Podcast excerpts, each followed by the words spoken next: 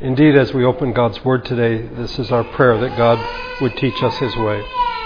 Open your Bibles, please, to 1 John chapter 2. 1 John chapter 2. As we've seen in our series on 1 John, the Apostle John builds on and fleshes out several points. He lays the foundation. There are two foundational truths the fact that God came in the flesh, and the apostles saw him, they looked on him, they gazed on him, they touched him, they heard him.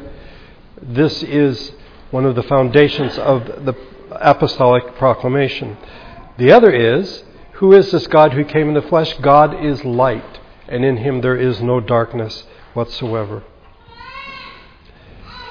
With these two foundational truths, John now begins to challenge the false teachers as well as to encourage the believers. The false teachers make a series of false claims. First of all, the first false claim is that sin does not affect our relationship with God. Um, and John says, listen, if we walk in the light as he is in the light, we have fellowship one with another.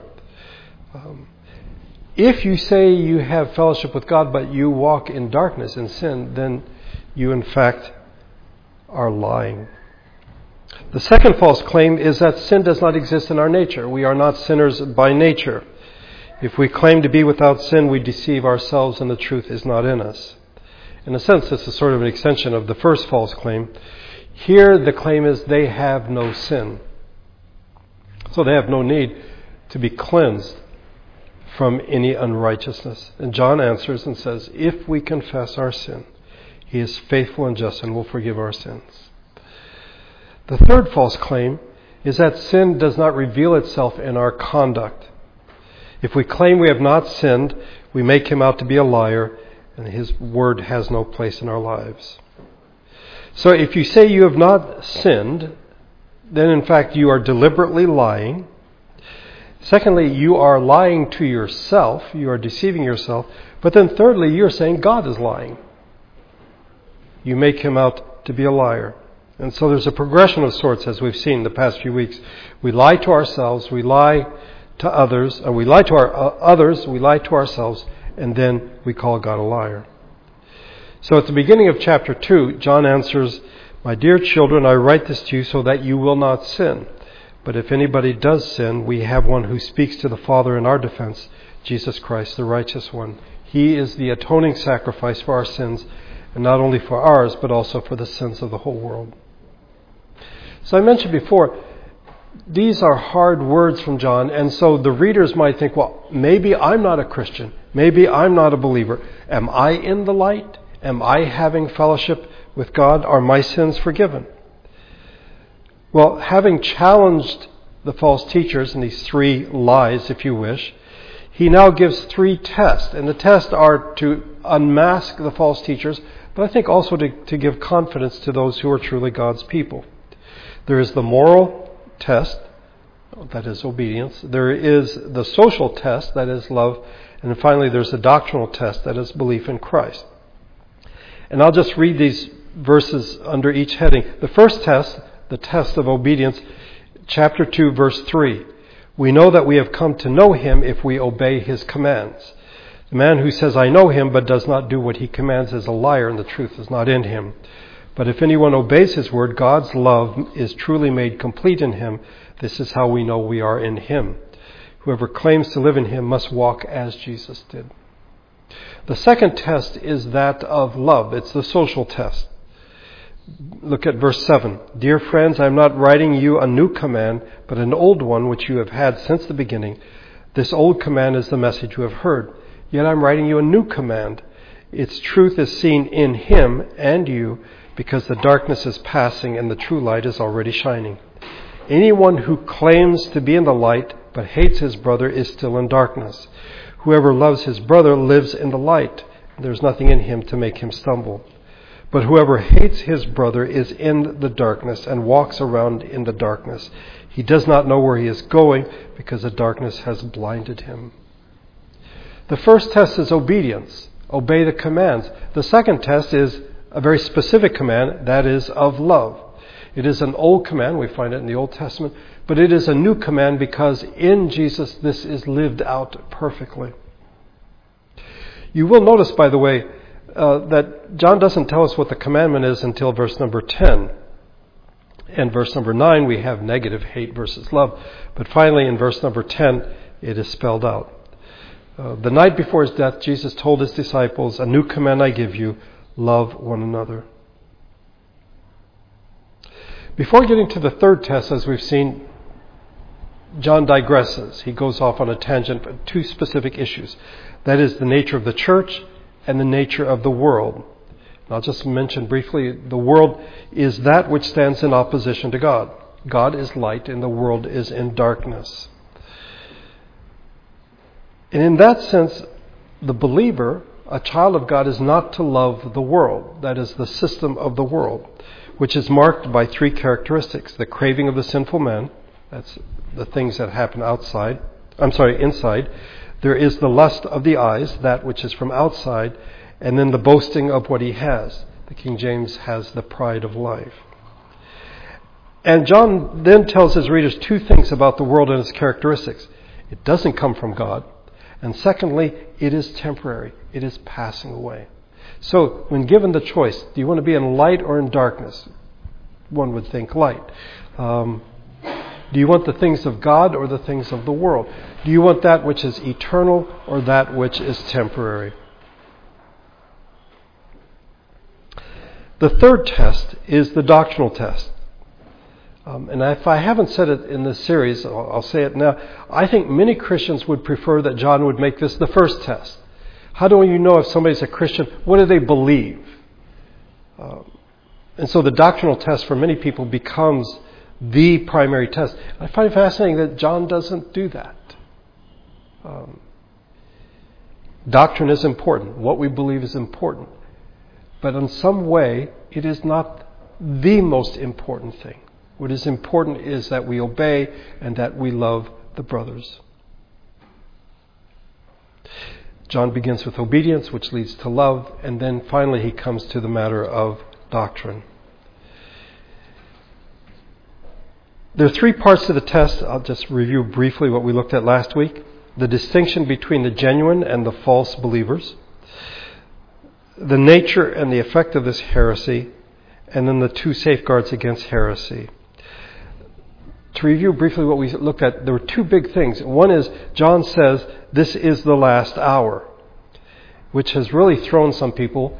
Well, what they've done is they said, well, John and, and the other apostles were mistaken because they thought the second coming was going to happen at any moment. It's the last hour. I mean, Paul, you know, and Peter, these are the last days. John's like, this is the last hour. But John isn't speaking chronologically. He's speaking in terms of theology and in terms of ethics. By the way, he says it twice in verse number 18. His focus is theology. And what is that? What is the point that he's trying to make here? Opposition to Christ shows us, in fact, that it is the last hour. Not chronologically, but theologically. We are in a time when there is you know, God came into the world. God, who is light, came into the world, and now the world opposes him. And this is how we know where we are. So, if you look at verse number 18, chapter 2, verse 18, Dear children, this is the last hour, and as you have heard, the Antichrist is coming. Even now, many Antichrists have come. This is how we know it is the last hour. So, I mentioned last week, the word Antichrist and Antichrist only appears in 1 John and 2 John. Nowhere else in the New Testament. Not even in the book of Revelation, which John himself wrote. One would think this would be a perfect opportunity to bring it up. Uh, what is an antichrist? It's someone who is against Christ. These are the false teachers. So, the second part of this is the nature of the heresy. Verse 22 Who is the liar? It is the man who denies that Jesus is the Christ. Such a man is the Antichrist. He denies the Father and the Son. So that's what it means. It's not this, this mythical figure in the future who's going to try to take over the world. Jesus spoke of false Christs, but Antichrist, as John tells us, is someone who denies that Jesus is the Christ. That is, that Jesus is the second member of the Trinity. He is God the Son. And so he says in verse 23 No one who denies the Son has the Father. So they are denying that Jesus is, in fact, the Son of God. And then the, the, third issue is how do we safeguard ourselves against these heresies, this false doctrine? The Word must abide in Him, and we have received an anointing. Verse 24 See that what you have heard from the beginning remains in you. If it does, you will also, or you also will remain in the Son and in the Father. And this is what He promised us, even eternal life. I am writing, writing these things to you about those who are trying to lead you astray. As for you, the anointing you receive from Him remains in you, and you do not need anyone to teach you. But as His anointing teaches you about all things, and as that anointing is real, not counterfeit, just as it has taught you, remain in Him.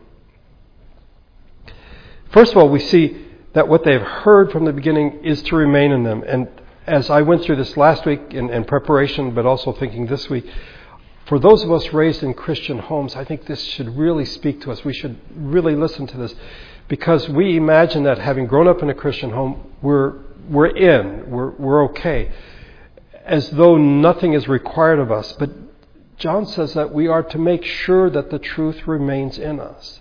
This is our part, if you wish. We are to take care to make sure that it remains with us. But there are times when we get tired of it, it seems stale. We run after new ideas, innovation. The reality is the foundation God came in the flesh, God is light. That is what is to direct our thinking. The key, I think, to the whole book may be verse number 26. I am writing these things to you about those who are trying to lead you astray. He's warning the people.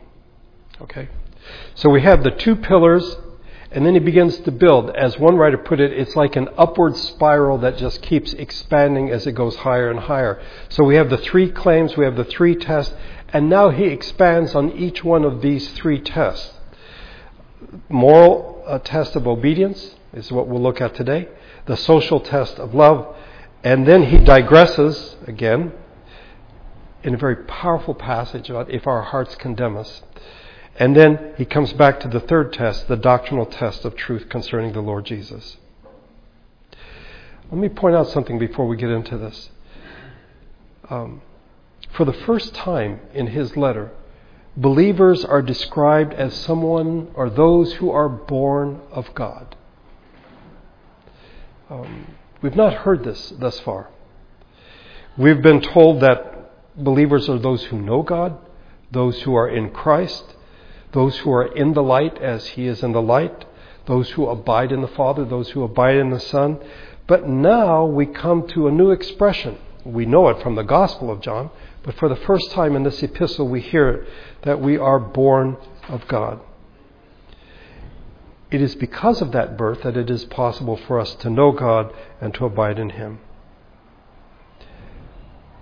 By the way, it also gives us insight into the nature of salvation. We tend, I think, to take too much upon ourselves as though it is something that we do. But we see, in fact, that it is God who gives life. It is God who gives life, not something that we're like, yeah, I think I'll, I'll vote for that. I'll, I'll take that from God. And I, um, as I was preparing this sermon, I, I kept thinking of Kim and the baby that she carries. Um, the child has not made a choice, yeah, I think I want to be born. Uh, I think I want to be alive. I want to be a human being. This is something Kim and Tim are giving life to this child just as God has given us light. So, let's flesh out this test of the test of obedience. The proof that someone is a Christian is not merely what they believe. That is somewhat important, but it isn't that. It is how they live, it is their conduct. Again, John has it as the first test. But John does something that we would not expect. I certainly didn't see it coming. I'm familiar with 1 John, but in looking at it verse by verse, in talking and expanding on the matter of moral obedience, he connects it to the second coming and the first coming of Jesus. Okay? The idea of Jesus appearing, um, or the, of appearing, occurs six times in our passage today, either as a noun, an adjective, or a verb. Four of them refer to Christ his future coming, when he will return, the second coming, and his first appearing, the incarnation, when he came in the flesh. And John's point is this, and I hope we will see it by the time we're finished, that our conduct as Christians should be guided by the fact that Jesus is coming back and that Jesus has come into the world. And to live as sinners, we are sinners, but to consciously say, This is how I choose to live my life, is unthinkable if we, if we frame it in the context of Jesus' second coming and the incarnation. So, follow along, if you would, as I read, beginning in verse number 28 of chapter 2. And now, dear children, continue in him, so that when he appears, we may be confident and unashamed before him at his coming. If you know that he is righteous, you know that everyone who does what is right has been born of him.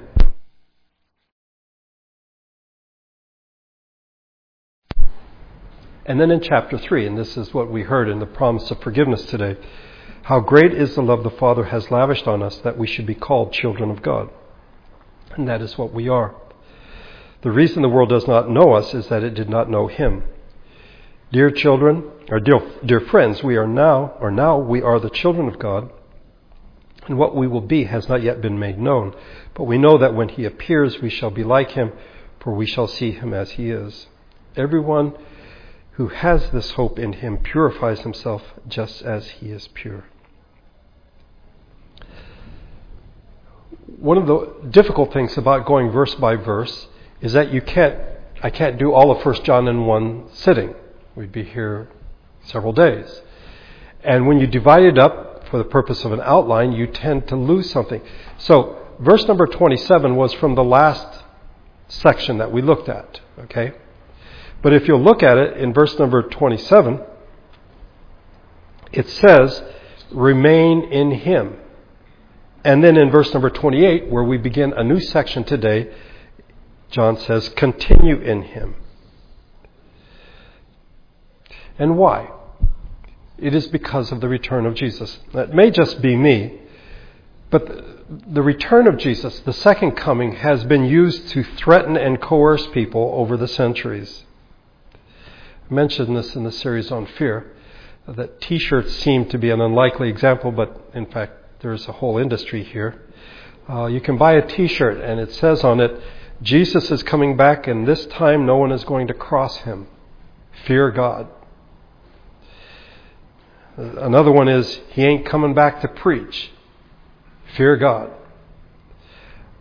This is not what John is doing here the call to continue in Christ is seen with two possible opposite reactions. The first is confidence, the second is to be ashamed, that is, to shrink back from Him in shame. Being ashamed, and, and John uses the negative here, unashamed, I think we can get our minds around. That when Jesus comes back, uh, we don't want to sort of be embarrassed at our behavior, our lives. Um, you know, sort of looking down because Jesus comes back and, and we know all the things that we've done. That I think we, we get. It is the confidence that I think that we may struggle with. And not, not in a good way. I think as Americans, we tend to be much more confident than we realize in comparison to other cultures of other places and other times. We tend to be fairly self confident. But John isn't speaking of being self confident here.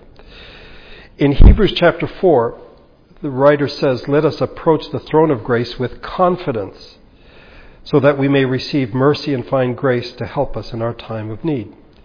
Six chapters later in Hebrews 10, Therefore, brothers, since we have confidence to enter the most holy place by the blood of Jesus, by a new and living way opened for us through the curtain that is his body. And since we have a great priest, a great priest over the house of God, let us draw near to God with a sincere heart in full assurance of faith, having our hearts sprinkled to cleanse us from a guilty conscience and having our bodies washed with pure water.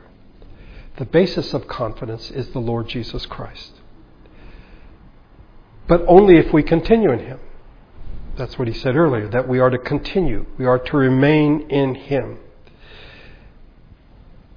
And we do this if we have been born of Him. Verse number 29 says, If you know that He is righteous, you know that everyone who does what is right has been born of Him. Something important here with regard to the doctrine of salvation. A person doing what is right is not the reason that they were born again, that they have a new birth. It is the evidence that they have, in fact, been given a new birth. They've been born of God. If we have been born of God, then we will act as He does. Again, I'm thinking of Tim and Kim's baby.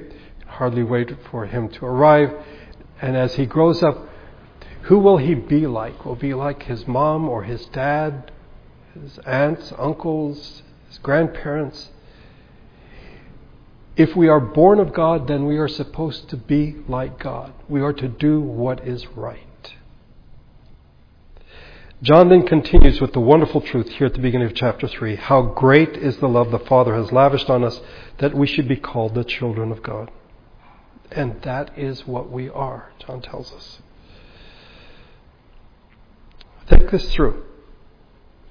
The Father has loved us with great love, He's lavished it on us. We are called the children of God. And this is what we are.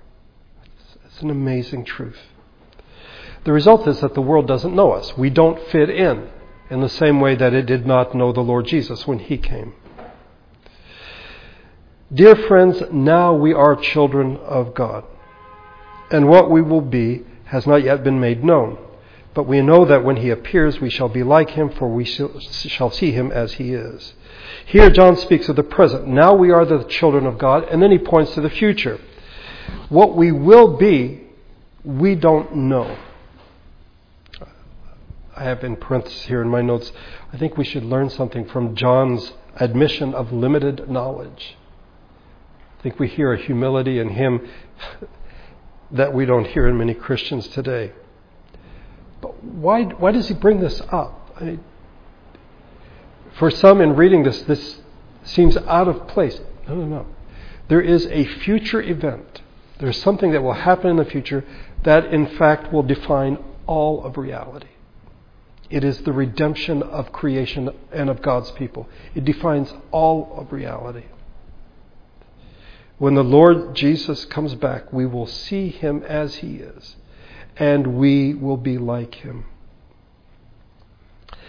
John said, We don't know what this is going to look like, what we are going to be like, but in some ways it doesn't matter. What matters is we know he will appear, we will see him as he is, and we will be like him which leads to verse number three. Everyone who has this hope in him purifies himself just as he is pure. The reason for John bringing up the second coming is not theological. It's not a eschatology. Let's, let's do a doctrine of last things, of the return of Jesus. No, it's ethical.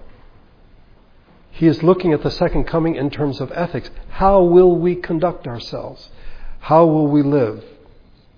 If in fact we believe that Jesus will return, that he will appear, that we will see him as he is, and we will be like him, this should affect our behavior now. The way we live our lives should be affected by these truths. So everyone who has this hope purifies himself with this. So that when Jesus comes back, we will be confident and unashamed. So that's the future coming. What about the first, when Jesus came into the world? Look, if you would, uh, beginning at verse number 4. I'll read verses 4 through 10. Everyone who sins breaks the law. In fact, sin is lawlessness. But you know that he appeared so that he might take away our sins, and in him is no sin. No one who lives in him keeps on sinning. No one who continues to sin has either seen him or known him. Dear children, do not let anyone lead you astray. He who does what is right is righteous, just as he is righteous. He who does what is sinful is of the devil, because the devil has been sinning from the beginning. The reason the Son of God appeared was to destroy the devil's work. No one who is born of God will continue to sin because God's seed remains in him. He cannot go on sinning because he is born of God. This is how we know who the children of God are and who the children of the devil are. Anyone who does not do what is right is not a child of God, nor is anyone who does not love his brother. John is still expanding on the, the test, the moral test of obedience. This time he, con- he connects our behavior in the present to the past, the incarnation, when Jesus came in the flesh. In Jesus' second coming, we will see him, we will be like him as he is. That's all well and good, but what about the first, when, when Jesus came in the flesh? Well, he came to remove our sins and to destroy the works of the evil one. John presents the argument twice, and I have been known to be somewhat repetitive myself in reviewing and things like that. But even in this one section, uh, John repeats himself. He actually gives the same argument twice. And if you'll notice, they match. Um, verses 4 through 7, it's the first argument, and verses 8 through 10 is the second argument, and they have the same outline. You have an introductory phrase, everyone who sins. You have the theme, which is the nature of sin in the first one. The second is the origin of sin. Then you have the purpose of Christ coming to take away our sins, but to destroy the works of the devil. And then we have the logical conclusion, which we will see in a few moments. To continue in sin is to be completely opposed to the purpose of Jesus coming into the world. He came into the world to remove our sins, He came into the world to destroy the works of Satan. How dare we say, I'm going to do what I want? I can do, I, I can sin freely without any consequences. Why would you think that way? In verses 4 through 7, John talks about the nature of sin. What is sin really about? You're like, well, wait a minute, I thought we were talking about the incarnation. It, it will come into play in a moment. John begins with universal truth everyone who sins. Okay? John wants to make it clear everybody sins. I could see, and as I was preparing this, that some might say, oh, this is a conditional statement. That if you sin, then you are breaking the law. But remember the first claim of the false teachers if we claim to be without sin, we deceive ourselves and the truth is not in us. Everybody sins, okay? But what is sin? Sin is breaking the law. In fact, as John puts it, it is lawlessness. Uh, lawlessness is the essence of sin, not the result of sin. I think oftentimes when we see the world in chaos around us, we think, oh, um, this is a result of sin, that people are lawless. No, no, no. That lawlessness is, in fact, the essence of sin itself. This means, if you think about it, sin is a serious matter. Just a side note. Um, it seems that when I was younger, and perhaps it's just the tradition I was raised in, uh, we heard a lot more preaching about sin than we do today. Um, sin is a serious matter. Um, it's lawlessness. To the false teachers, and I think maybe to many today, it's a matter of indifference. Um, as I mentioned to someone the other day, uh, someone defined sin in a sermon of his as taking a mulligan. Do you know what that is in golf? If you if you don't like your shot, you, you do a do over. That sin is a do over. No. Sin is lawlessness. It is rebellion against the Creator. It's rebellion against His character. The law says, This is who I am, this is who I want you to be. And sin says, No, I, I want no part of that. It is lawlessness. Jesus came, if you look at verse number 5, so that he might take away our sins. So, how could we then treat sin as something of, of, indifference to us? It's not a big deal. Well, if it's not a big deal, then why did Jesus have to come into the world And why did he have to suffer the things that he did if, in fact, sin is no big thing? No one who lives in him keeps on sinning. Why would you continue to sin when Jesus came to take to get rid of your sin? Now comes the warning in verse number 7. Dear children, do not let anyone lead you astray. He who does what is right is righteous, just as he is righteous. This takes me back in my mind to chapter 2, verse 6. Whoever claims to live in him must walk as Jesus did. So, that is the nature of sin. It's lawlessness. Where did it come from? This is verses 8 through 10. And here the emphasis is on the origin of sin. We've already talked about the nature of sin. We know what it is it is breaking God's law. But where did it come from? The second argument presents it in its connection with the devil. One who sins is of the devil, as opposed to being born of God. Why? Because the devil has been sinning from the beginning. One might say, the beginning of what? I, th- I would say it's the beginning of his rebellion against God. And it is the characteristic work of the devil to destroy as we saw when we went through the series on evil, that it is the nature of evil to be anti creation, anti life. It seeks to oppose and deface and destroy God's good work of space and time. Specifically, to destroy us. Satan has come into the world to destroy us through sin. Jesus came to save. It is the devil, in fact, who comes to destroy. So here you are, and you see these two figures. One comes to save, to remove your sin. He came to remove our sins. This one seeks to destroy you through sin. Which way, as a believer, as one who is born of God, should you look? I think it becomes pretty clear. The purpose of Christ is to remove sins and to undo the works of the devil. So we should have a serious, a serious attitude about sin. Verses 9 and 10. No one who is born of God will continue to sin because God's seed remains in him. He cannot go on sinning because he has been born of God. This is how we know that we are who are the children, who the children of God are, and who the children of the devil are. Anyone who does not do what is right is not a child of God, nor is anyone who does not love his brother. I continue to be struck by the fact that as John seeks to challenge false teachers and encourage the believers, he begins with the matter of obedience. I mean, if you're dealing with a heretic, if you're having a trial of heresy, I mean, isn't the beginning point, okay, what is it that you believe? Okay, here's the truth. This is orthodoxy.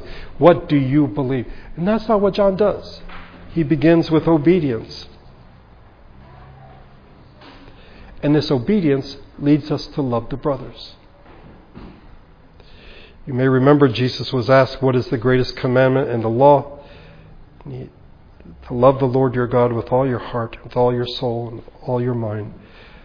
this is the first and greatest commandment, and the second is like it love your neighbor as yourself. It is only after John has dealt with obedience and love that he gets to the matter of doctrine, which is important. I'm not saying that it isn't. Um, but again, I, you think, boy, this is really important, John. I think you should get to the doctrine stuff right off the bat because you're dealing with people who are teaching false doctrine. But that's not where John starts. As John fleshes out how we are to live lives of obedience, he points to the two advents the incarnation and the second coming of the Lord Jesus Christ. The first Jesus was born of Mary and lived among us. And the second, Jesus will return. Next Sunday is the first Sunday of Advent, the four Sundays before Christmas. And traditionally, I think most people, when they think of Advent, they think, oh, Christmas is right around the corner. We're doing these four Sundays before Christmas. And indeed, we are preparing for the, for the coming of the Lord Jesus, of Mary, born in a stable. But it's a, it's a two edged sword. There are two Advents. Jesus came into the world, and Jesus will return. We live between these two advents. And John says, listen, believers and heretics, your behavior should be defined by these two events, these two advents. Jesus came to free you from sin, to remove your sin, to destroy the works of Satan. And Jesus will come. We will see him as he is. We will be like him. Okay, between these two things, how should you live? You should be marked by lives of obedience. You should have a serious attitude towards sin. It's not a small thing. If sin wasn't a big thing, why is there no sin in the presence of God in heaven? If it's not a big deal, it's just some insignificant thing. God is holy. And when Jesus comes to take us back to be with Him, we will be going to a place of sinlessness. That should somewhat inform how we live now. And if Jesus came into the world to free us from sin, to forgive our sins, to destroy the work of Satan, um, yeah, we better take a very serious attitude towards sin. And when we think of someone who is a false teacher or a heretic, the beginning place isn't doctrine.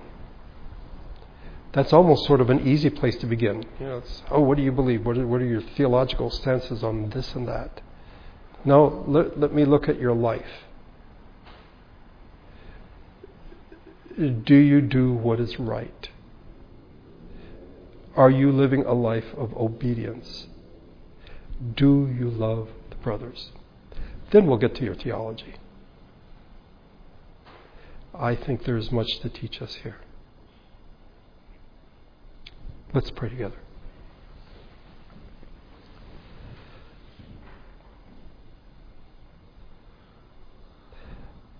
Father, I think it is our tendency as human beings to take shortcuts, to go the easy route, the easy path. And so, when dealing with uh, false teaching, or if we're wondering about an individual, um, we'd rather talk about doctrine and theology, have a theological debate, rather than being transparent ourselves, which is scary, or looking into the lives of others, which is seen as judgmental. May we take to heart what we see in John, that as he deals with false teachers, the test begins with behavior, with obedience. And that obedience is revealed in our love for one another. And then we will get to the matter of doctrine.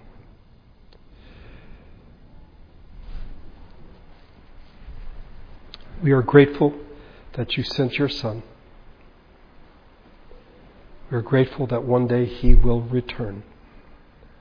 As your children, you've given us life. It's not a choice of our own. You gave us life.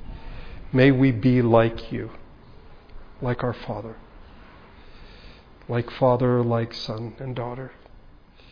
May we be like you. As we are reminded, as we remember why Jesus came, and that one day He will return.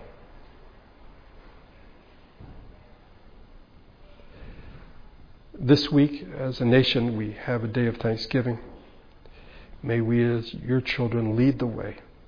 May we, in fact, be grateful as we think of all you have done for us. I thank you for bringing us here together today to worship you. May your Spirit and your grace go with us as we leave this place. I pray in Jesus' name. Amen.